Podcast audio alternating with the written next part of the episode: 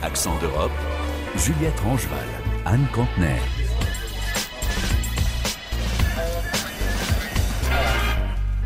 An earthquake is the perceptible shaking of the surface of the earth, which can be violent enough to destroy major buildings and kill thousands of people. Bienvenue. Le soleil ne s'était pas encore levé ce 6 février 2023, il y a un an, lorsque la Terre a tremblé une première fois dans le sud et le sud-est de la Turquie. Première secousse du séisme qui a fait plus de 53 500 morts, qui a dévasté Antakya, l'ancienne Antioche, la région d'Ataï et la ville d'Adiyaman, très touchées, peinent aujourd'hui à se reconstruire. Oui, malgré les engagements du président Recep Tayyip Erdogan, un an après la catastrophe, près de 330 000 personnes vivent encore dans des cités conteneurs où ont été obligées de retourner vivre dans leur maison, malgré la fragilité des bâtiments. C'est un reportage de Céline Pierre Magnani. L'espace fait à peine 10 mètres carrés, les affaires s'entassent les unes sur les autres. Une petite cuisine a été aménagée et une odeur de café remplit la pièce. Ezgi Sakouchoulou, 29 ans, est infirmière de formation. Comme des millions de personnes, elle et sa famille se sont retrouvées sans logement au lendemain des séismes du 6 février 2023. Elle s'estime chanceuse d'avoir obtenu rapidement un conteneur, mais ne cache pas les difficultés au quotidien. Quand il pleut beaucoup, il y a des fuites dans les conteneurs. On est obligé de faire avec. Parfois, les fusibles sautent et on n'a plus d'électricité. Et comme on se chauffe avec un radiateur électrique, sans électricité, l'intérieur devient glacial et les enfants tombent malades.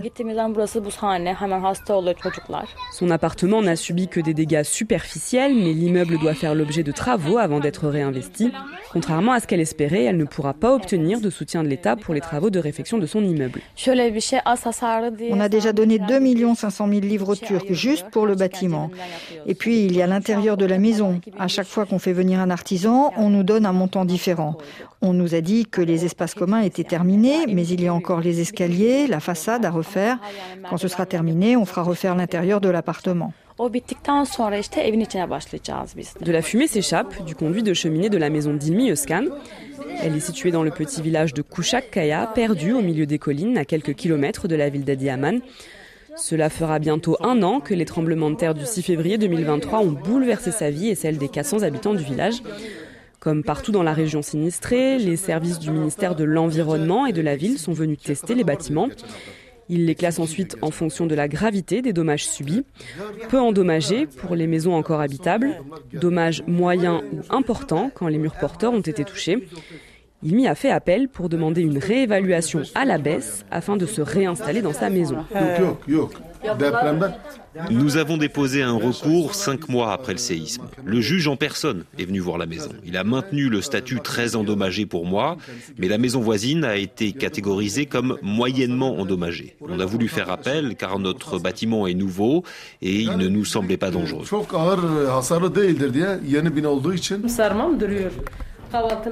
La catégorisation des maisons en fonction du degré des dégâts fait l'objet d'un enjeu fort.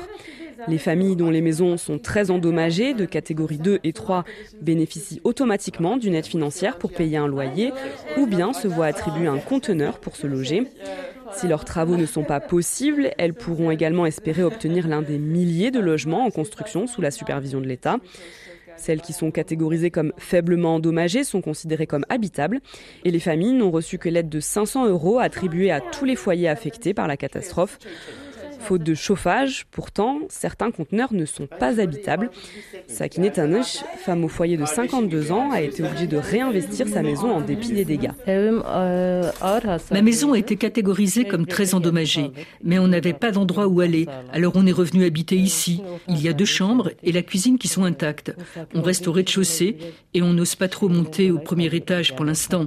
Si on fait faire des travaux pour renforcer les murs porteurs, ça va nous coûter au moins 700 000 livres turcs environ 20 000 euros. D'après la FAD, organisme de coordination de l'aide, 46 000 nouveaux logements seraient prêts à être attribués. 7 000 familles seront tirées au sort le 6 février, jour de l'anniversaire des 1 an de la catastrophe, en présence du président Recep Tayyip Erdogan. Alors, Ilmi, Sakiné et Ezgi prennent leur mal en patience et espèrent faire bientôt partie des heureux élus.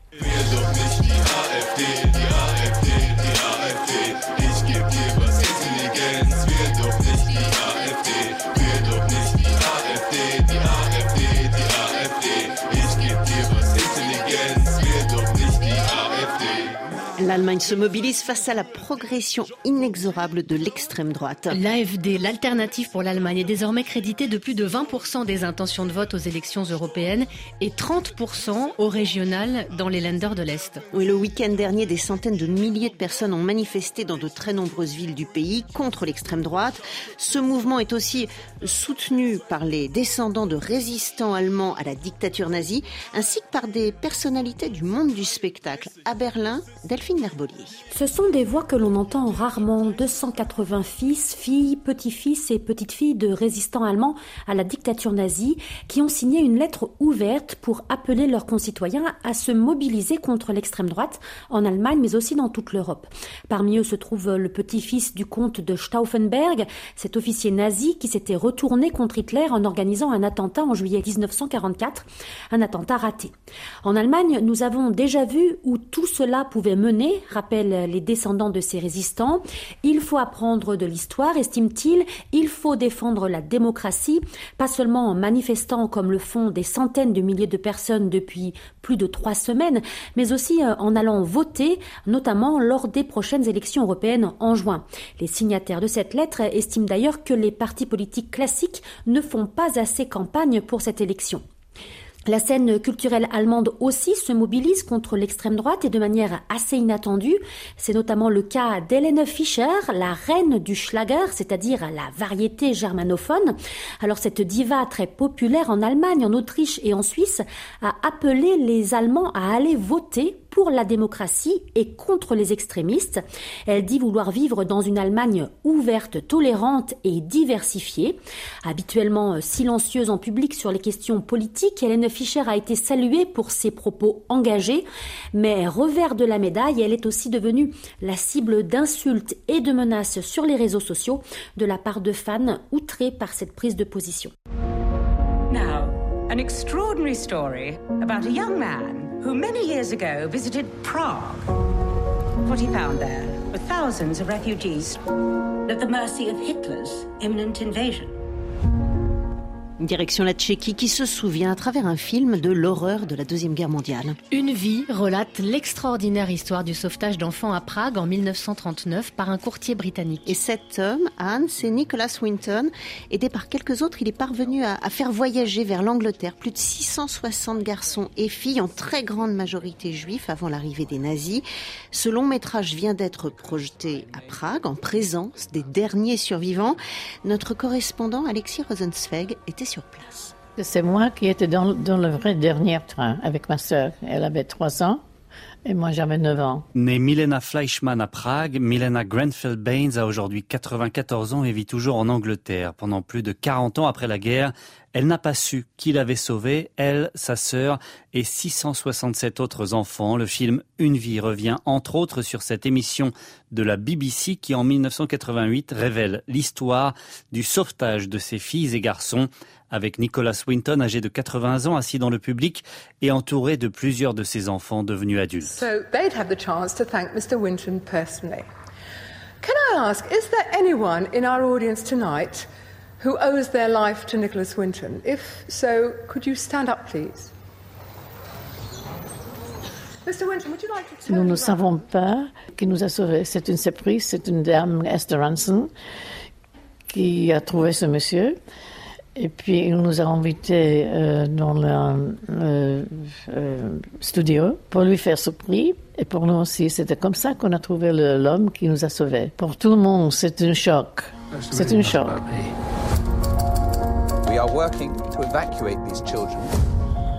Le film Une vie détaille la manière dont Nicholas Winton et d'autres se sont employés à trouver des familles d'accueil anglaises et des visas pour tous ces enfants qu'il fait évacuer en train alors que les nazis se rapprochent de Prague. Le dernier train, avec plus de 200 enfants à bord, ne pourra jamais partir et presque tous seront assassinés. Accueillis par un couple près de Manchester, Milena et sa sœur sont les rares dont les parents ont pu fuir également. Le reste de leur famille a été déporté en camp de concentration. Oui, mes cousins, mes, tantes, mes oncles, oui, toute la famille. Nos parents n'ont jamais parlé de ce qui se passait. Elle, elle nous a jamais expliqué comment ça fait que nous sommes venus dans le train.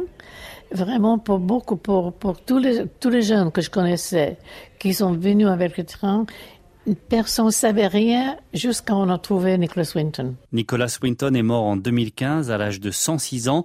Une statue et un monument installé sur un quai et dans la gare de Prague rappellent le rôle qu'il a joué dans le sauvetage de tous ses enfants, surnommés les enfants Winton. Et ce film Une vie sortira en France le 21 février prochain.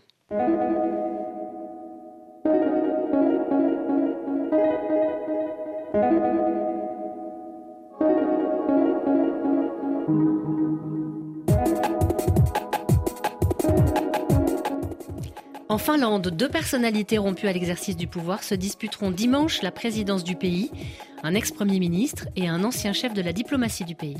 C'est la première élection présidentielle depuis l'invasion de l'Ukraine par le voisin russe et depuis que la Finlande a rejoint l'OTAN l'an dernier. En Finlande, le président est le garant de la sécurité nationale. Il dirige la politique étrangère en étroite coopération avec le gouvernement et il est le commandant suprême des forces armées. C'est dire si l'enjeu est important. Second tour ce dimanche donc opposera un ancien premier ministre conservateur, Alexander Stubb, à l'ancien chef de la diplomatie écologiste, Pekka Avisto. Portrait croisé des deux finalistes avec Julien Chavannes et on commence par celui qui est arrivé en tête du premier tour, Alexander Stubb. Le candidat de l'actuelle coalition de droite au pouvoir a 55 ans et une longue expérience politique derrière lui. Député européen, ministre des Affaires étrangères et Premier ministre de 2014 à 2015. Depuis 2017, Alexander Stubb travaille à la direction de la Banque européenne d'investissement. Père de deux enfants, il parle pas moins de cinq langues. Interrogé récemment par des étudiantes de l'Université de sciences appliquées de Hameux, il explique comment, selon lui, on peut rendre le monde meilleur. Je crois beaucoup dans la philosophie d'Adam Grant, donner et recevoir. Donner apporte un sens à la vie et la rend meilleure, alors que prendre ne le fait pas nécessairement. Julien, quant à son adversaire, il a aussi une vraie expérience du pouvoir et de l'international. Pekka Avisto a été ministre de l'Environnement, puis des Affaires étrangères du précédent gouvernement socialiste. Homosexuel, âgé de 65 ans, c'est la troisième fois qu'il tente sa chance à la présidentielle. Les étudiantes de Hameux lui ont aussi demandé comment rendre le monde meilleur. Je pense que sans paix, il n'y a pas de développement. C'est pour ça que la paix est ma première priorité. La deuxième, c'est bien sûr la protection de l'environnement. Cette campagne a été très suivie par les Finlandais. La guerre en Ukraine et les menaces du voisin russe ont évidemment pesé car le futur président finlandais aura un rôle important à jouer dans cette crise. Alors même si rien ne différencie vraiment les candidats, leur ligne est la même, la fermeté face à la Russie, comme l'explique Anna Onanen. Elle est directrice de recherche en politique à l'université de Tampere, c'est dans l'ouest de la Finlande. Alors je n'ai pas vu de grande différence. Tous les candidats à la présidentielle avaient la même position continuer à soutenir l'Ukraine et le besoin de se préparer à toutes les formes de menaces hybrides venues de Russie. Les menaces hybrides dont elle parle, c'est par exemple le passage de migrants illégaux orchestrés par le Kremlin, selon Helsinki. La frontière entre les deux pays est d'ailleurs toujours fermée. Finalement, qu'est-ce qui différencie les deux finalistes? Eh bien, Alexander Stubb est plus atlantiste que son adversaire, quand Pekka Avisto, lui, se montre plus intéressé par les pays en développement. C'est surtout sur le plan personnel que les deux hommes s'éloignent. Louis Claire est professeur d'histoire contemporaine à l'université de Turku, en Finlande. Stubb donne une vision assez euh, claire dans sa vie personnelle. C'est quelqu'un qui représente bien la, la, droite libérale, euh, euh, alors que Haavisto a un profil personnel qui est beaucoup plus exceptionnel, même dans la politique finlandaise, puisqu'il est, euh, il, vit en compagnon avec un homme, il est, il est homosexuel. Cela pourrait-il peser dans l'entre-deux tours Oui, avec les reports de voix, les électeurs d'extrême droite seraient plus enclins à voter pour le candidat conservateur. Alexander Stubb leur a fait d'ailleurs quelques clins d'œil, comme l'a noté le chercheur Louis Claire. En disant par exemple qu'il faudrait travailler sur une interdiction de la double nationalité pour les citoyens russes. Une grande partie va voter pour Stubb parce que c'est le candidat de droite, c'est un candidat qui peut se donner une vision, un air plus conservateur que son adversaire. Les derniers sondages donnent une avance confortable à Alexander Stubb sur PK Avisto, mais il reste encore un débat télévisé et des meetings cette semaine pour mobiliser les électeurs. Merci Julien, à bientôt.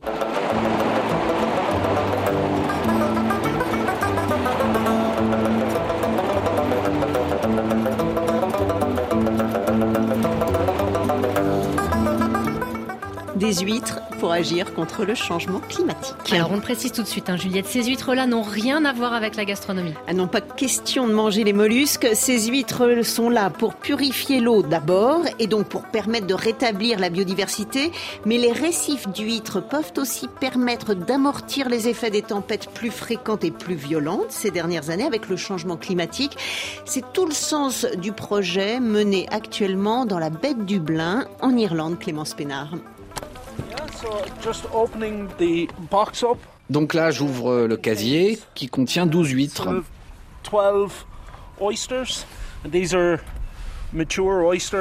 Ce sont des huîtres matures qui viennent du comté de Kerry. Elles sont ici dans la marina depuis deux mois.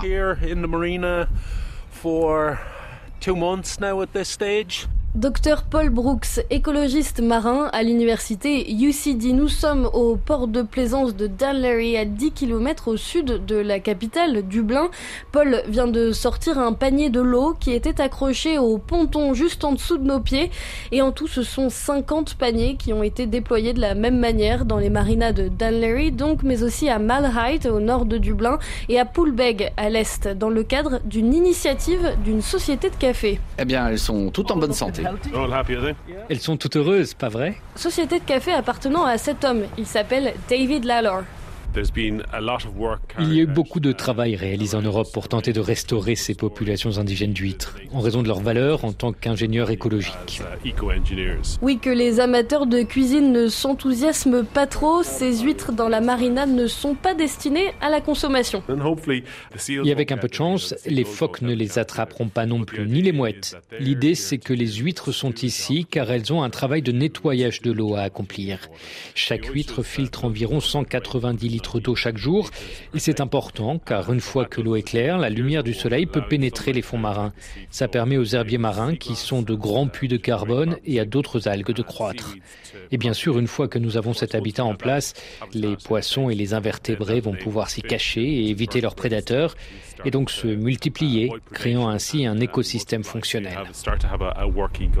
Pour David, l'idée c'est aussi qu'au fil des années, la population d'huîtres va se régénérer naturellement et donc s'agrandir, formant finalement des récifs dans la baie de Dublin. Et lors de vagues de tempêtes, par exemple, ces récifs d'huîtres peuvent en atténuer l'impact. Les huîtres protègent donc également les rivages contre l'érosion. David s'est inspiré d'un même type de projet à Baltimore, aux États-Unis. Le Great Baltimore Oyster Project a eu, d'après lui, un impact significatif en termes de qualité de l'eau.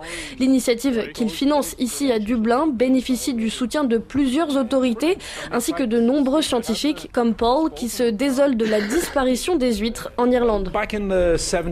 Au XVIIe siècle, les huîtres étaient très présentes sur plusieurs récifs autour de la baie de Dublin. Elles étaient considérées comme une nourriture bon marché, facilement accessible.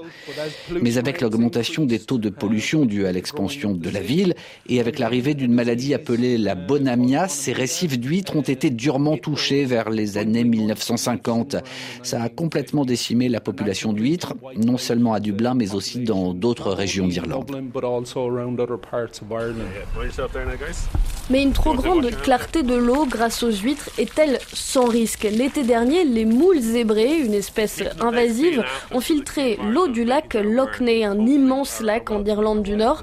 Or, en laissant la lumière pénétrer en profondeur, ça a stimulé la croissance des cyanobactéries, algues vertes, provoquant une pollution catastrophique du lac. Mais pour Paul, pas de risque ici, les huîtres sont extrêmement bien contrôlées selon lui, en tout cas pour le moment.